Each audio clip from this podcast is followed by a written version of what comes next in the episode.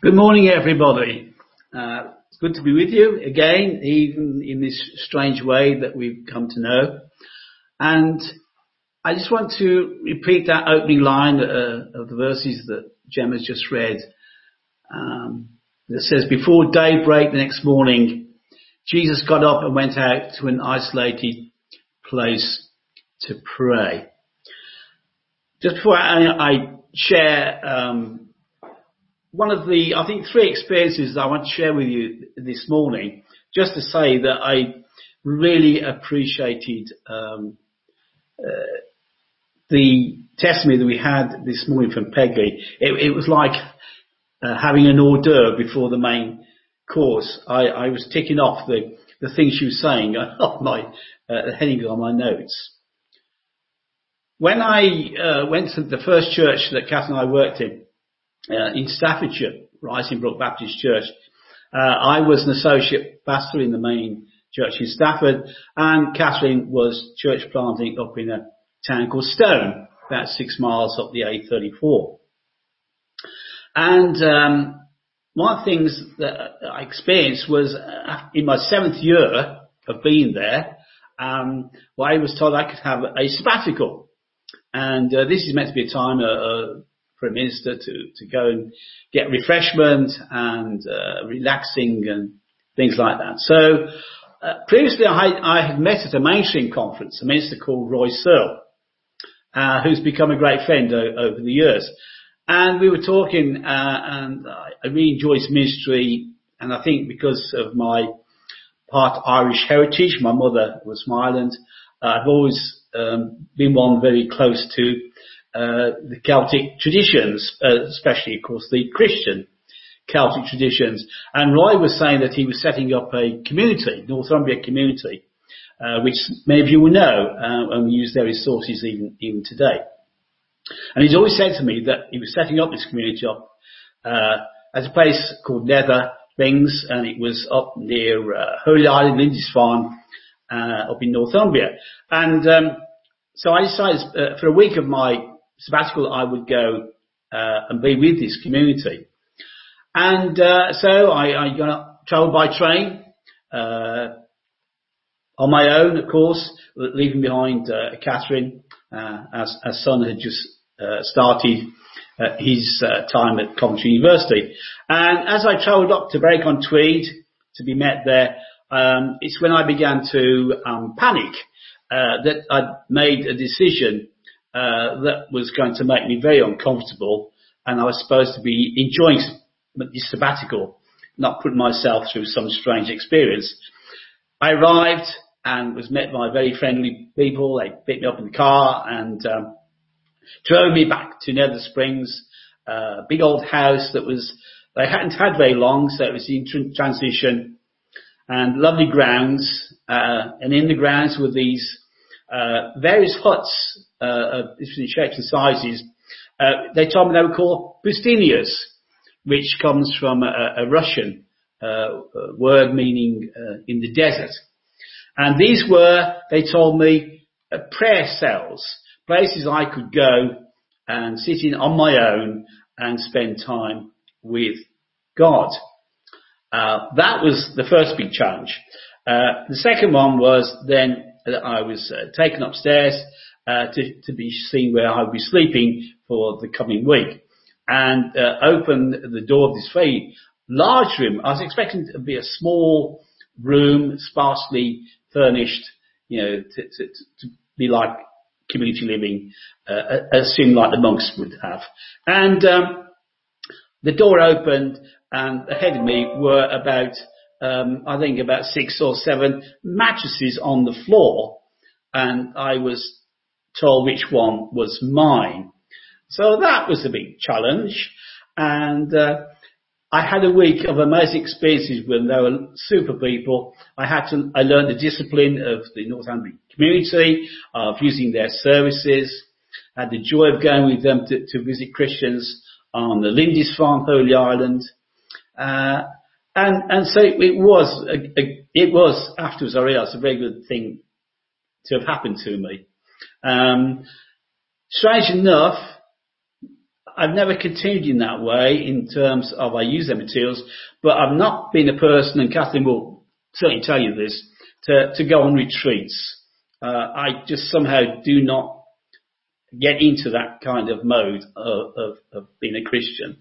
Catherine enjoys it very much and usually goes when she can, but uh, on her own, not not with me. Um, and so I came back to thinking about Jesus going out uh, into this uh, place away from the busyness. You remember the previous verses that we looked at, um, he was having a really busy time. People were traveling to come and listen to it, but maybe they were coming because they heard this man healed and set people free in many ways. And so they wanted to see these, these signs and, and, and to witness these things happening. And uh, we can see that Mark shows that the humanity of Jesus is not insignificant. It reveals him doing what any good disciple needed to do. And that was to go and have a time of rest, uh, recovery, and, and, praying to God, obviously, um, to receive and to hear, and for the reason to continue to serve. It was communion with God. And we don't know where that quiet place was, but it was isolated, we, we read there in, in Mark's Gospel. And so we probably all have to find where that place is, and maybe it's more than one place. I'm very fond of being near water, um, on water in terms of being in a ship or cruising on a river or just anywhere where there is water, stream, or brook. Um, I find that is for me a place to sit and be quiet.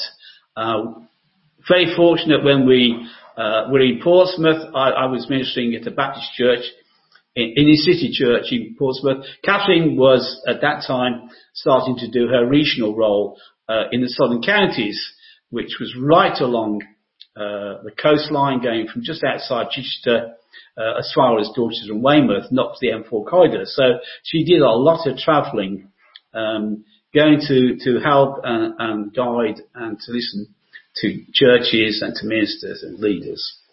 And, and so uh, that was a place for me to really enjoy and use with the, the, church was in the city. The manse itself was only about five minutes walk from the seafront, uh, at Southsea. Uh, on, on the Solent, a very busy waterway, but it was just lovely. There were benches all along the, the front, those who know Southsea, and uh, I, early in the day I could go up and I could sit on a bench, take a Bible or, or a book if I was reading uh, to prepare to preach, and and that was, to me, quiet, though there was noise around, traffic and people walking past. To me, it was, it, it wasn't isolated. But in my mind, it was a quiet place and I, I could cope with that. I, am a person perhaps who's never really coped with total silence. Uh, even as a youngster, I remember, um, doing schoolwork and, and revising. I always had to have some noise on in the background, uh, which is probably not a good thing to copy. Anybody listening who's doing studying. Um, but then I also developed another place to go to at the beginning of the day before I started time of, of doing study or visiting people, pastoral work or, or whatever it may be. Um, and somebody told me uh, about this wonderful coffee, cafe place. Um, called the 10th hole. It was based at the pitching course on the front of Southsea, if anybody knows it and had been there. And so I used to go there, uh, first thing in the morning, quite early, 8 o'clock-ish, uh, pick up a paper on the way, uh, order a coffee and uh, a very healthy uh, bacon butty. And would sit there, uh, just gathering thoughts a day and having just a quiet within myself, uh pray to God for the day to be with me, etc. And um, I, I, started to do this regularly, probably there three, four mornings a week, maybe. And uh, there, there, was a regular group of about eight local people who all were there every day. uh, of the year, probably apart from Christmas Day when they closed. Um, and they would sit under the veranda, covered veranda, during all weather, and they would be there with their coffees and their chats and their papers. And uh, after a week or so, a couple of weeks, uh, one morning the, the owner of the cafe came to me and uh, she said, um, she sat down, she said, I hope you don't mind, she said, but um, I see you come in regularly and sit there. She said, I, I just wondered, what do you do? And because uh, in those days I, I looked, you know, much younger and better looking and everything. And uh, so I, I thought, oh gosh, you know, if I tell her what I what, what I do, that's going to be the end of my little quiet sit in the corner of this cafe, uh, starting the day on my own. So I thought it's no good. I'm going to have to explain to her that I'm a Baptist minister. Uh, she had no idea what Baptist minister meant. Uh, she said, "Is that like a vicar?" Uh, I said, "Well, I suppose so. Yes." Anyway, she said, "Oh, okay." And then she disappeared. And I actually gone outside to, to the uh, local people in the veranda and obviously to tell them who I was. And then I heard this raucous laughter, which was a bit off-putting. I thought, oh no, I'm going to have to find another place to go to in the morning. And uh, anyway, she then came back and she said, I expect you heard the laughter. I said, yes, I did she said, well, she said they, they, they were very amused when I told them. She said because that, that they've been having discussions and a little bet as to who I was and what I did. So she said, I've been to tell them, explain to them who you are and what you do. She said, and there was much laughter because apparently the uh, majority opinion was that I was a traffic warden, which rather uh, shook me, made me think, gosh, did I look that miserable sitting in the corner with my coffee and paper? I'm telling you this because over the the years that I was in Southsea, I had many a interaction with those people and, and the owner herself. They would come and ask my opinion about things. They would ask me to pray for things. I did a funeral service for the mother of the owner, etc. And so out of that, although it wasn't required, they did used to leave me alone for the first part of the day before they would come and chat. Usually asking my opinion on the latest news of the day, and you have to know that the, the papers they read were probably the Mirror and the Sun, and uh, I will leave that there in that way. So that was, I found a way that I needed to just have that time to be with the Lord before st- going on and continuing the ministry that I believe He led me into. And it's interesting that when you look at these verses, uh, and you see Jesus there, and in a sense, because Mark shows him in his humanity that he, and doing what any good disciple needed, it um, it made you think about, about discipleship and, and the concept of, of following. Um, uh, and I put that as following and not doing. Um, the doing has to come from the following, following in the footsteps of Jesus, um, and following what God is leading us into. Um, what we might call our journey of faith, I suppose. Uh, there are always new truths to learn, new skills to develop, new experiences to go through a new closeness to God. This, this goes on even now as we are uh, no longer leading a particular church as pastors. Um, they say you never retire as a minister. That probably is very true. Um, and as I think Peggy said about discipleship, it's not always through pleasant country. But ahead are the footsteps of Christ they are with you as you walk, and the Spirit resources us and fills us. And around us we have the community of His people. And we need to remember that, uh, especially in these strange times that we are in. And the, I always think of, of Elijah on, on the mountaintop where he was convinced he was the only Christian or the only, sorry, the only um, God left uh, until God showed him that there were a few more thousand down the bottom of the mountain. And, and so it's interesting the way community is still there and how it is, appears to us. For those of us who use Zoom, and, and, and I know there are other medias, means of communicating, and I know many people who have to use Zoom for their workplace, um, they say, well, I'm zoomed out, and they find it difficult to, to go on to the, the meetings that we have sometimes. So there are ways that we need to ensure that we remain as disciples and following and receiving and so we can continue to, to serve in the way that God wants us to. And then we read that it says later Simon and the others went out to find him.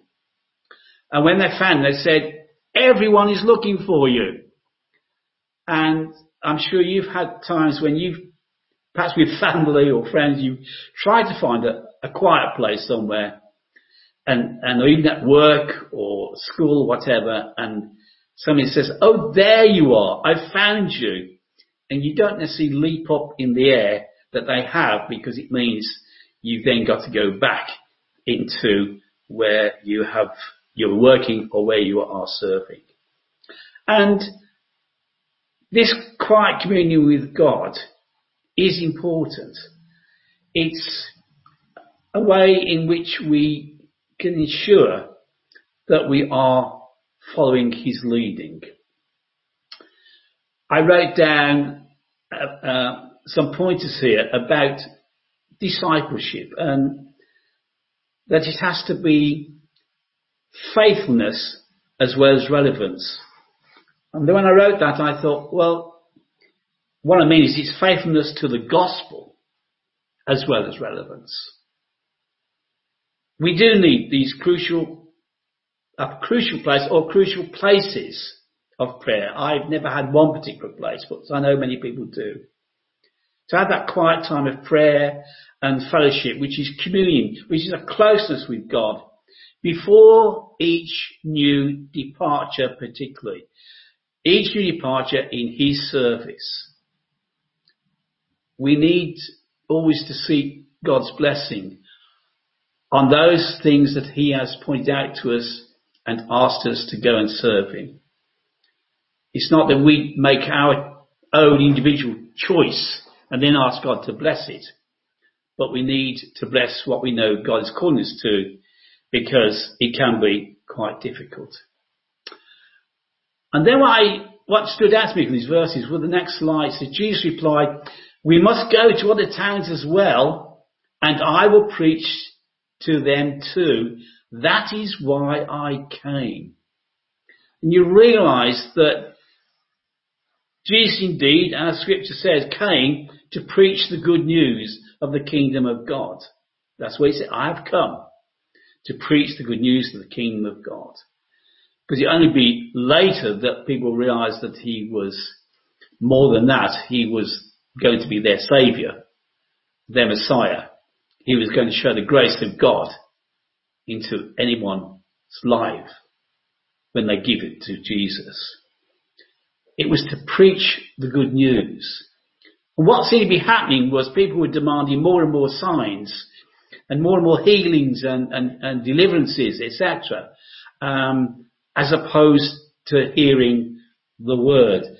And so it says he travelled throughout the region of Galilee, preaching in the synagogues and casting out demons. And I suppose I can, in, in that, um, relate to when you're in ministry and when you're serving as a follower. Uh, we do need to be reassured and to know what new areas uh, that the journey of faith is taking us into. And then the second part of, of, of this uh, passage um, is a healing. Having said all this about uh, the importance of the word being preached, the importance of people hearing the word and um, to come to faith. Um, for them to, to, to return to God, for us to come to know Jesus. And then he's in another place and it says a man with leprosy came and knelt in front of Jesus begging to be healed. If you're willing, you can heal me and make me clean, he said. Then read, says, moved with compassion, Jesus reached out and touched him and said, I am willing, be healed. Now you'll know that there are notes that you may have read at the bottom of your particular version of the Bible that you have, that it doesn't say moved with compassion, that in some manuscripts it actually said filled with anger.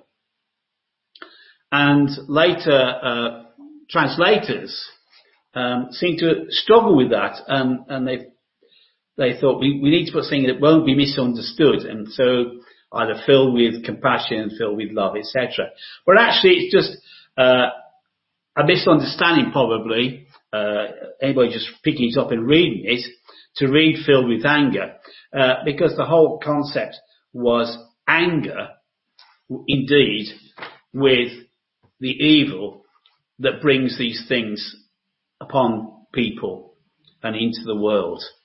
It's, uh, it's, it was an anger at, at the evil that is around, that was around then and still around today, which spoils human nature in any shape or form.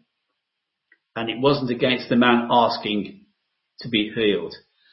And the amazing thing then is that he says, moving compassion, Jesus reached out and touched him, which would have horrified people around, shocked them terribly because the leper was considered to be unclean and not to be touched.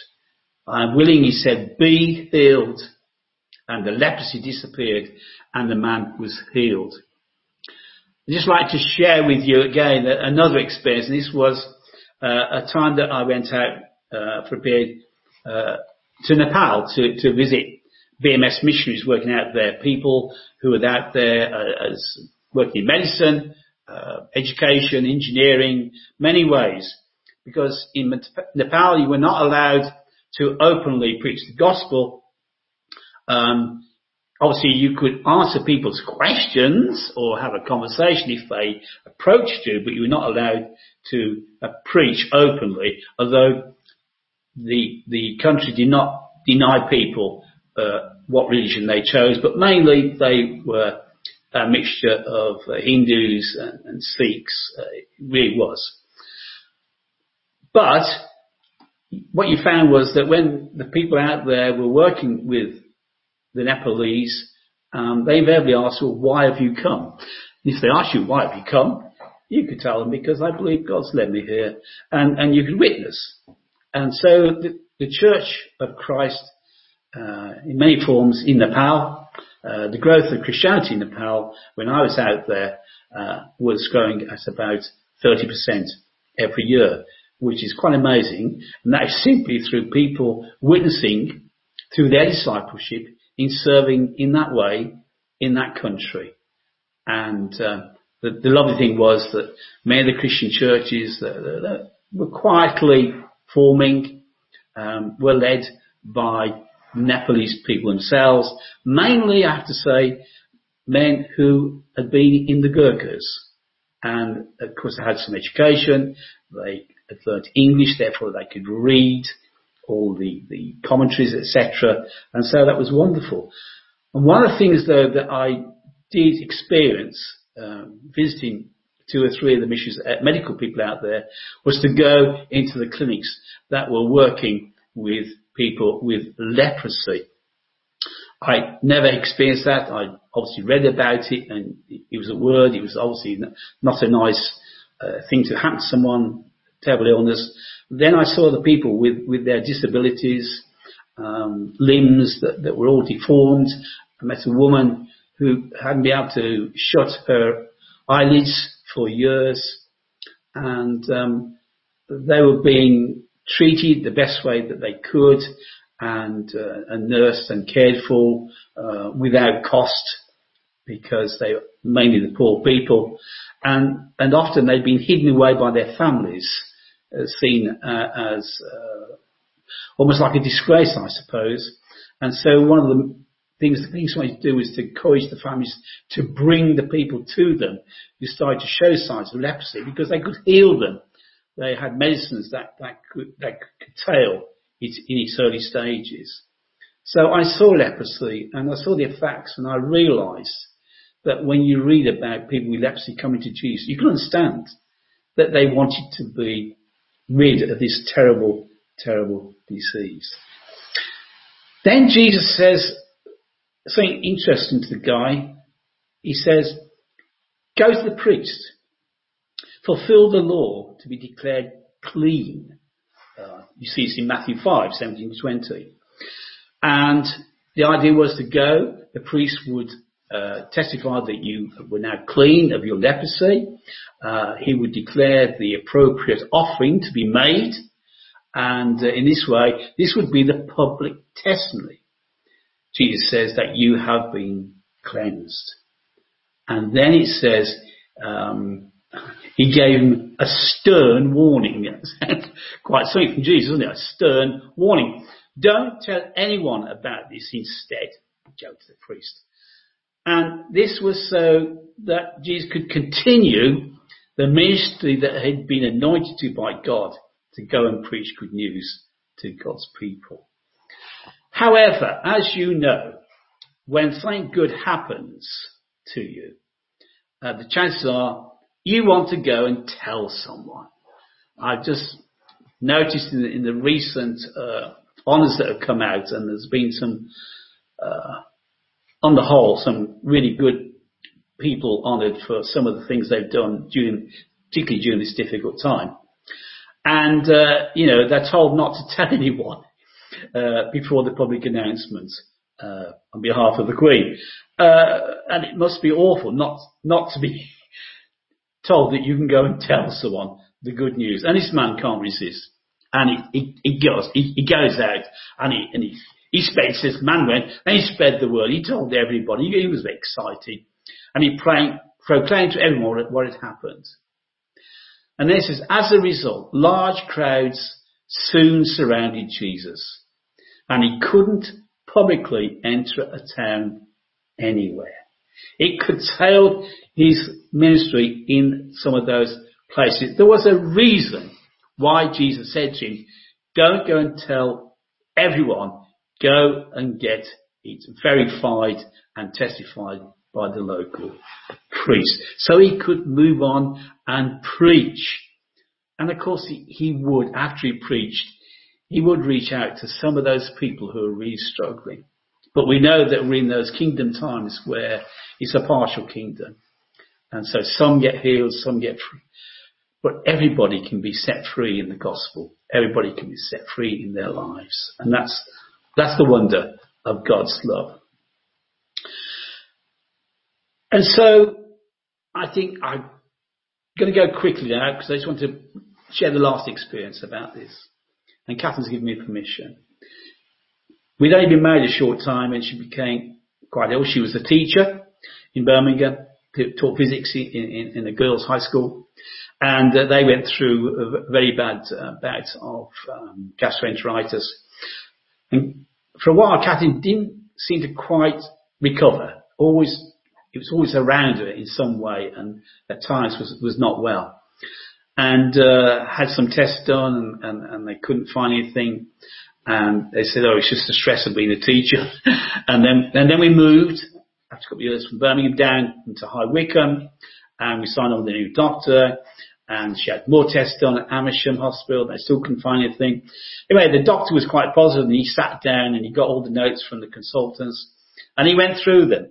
Um, and he he, he said, I want you to try some things. I want you to start cutting out some things.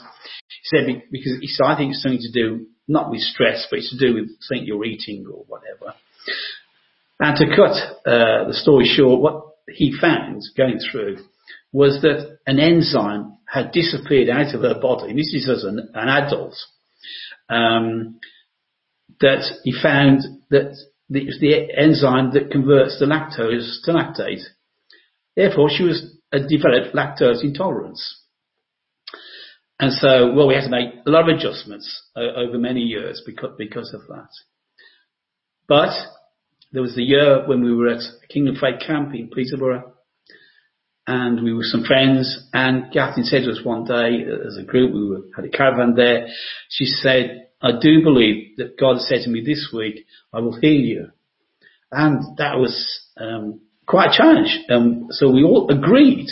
We just sensed it was not something she was just vaguely reaching out for. She really firmly believed that God said he'd heal her.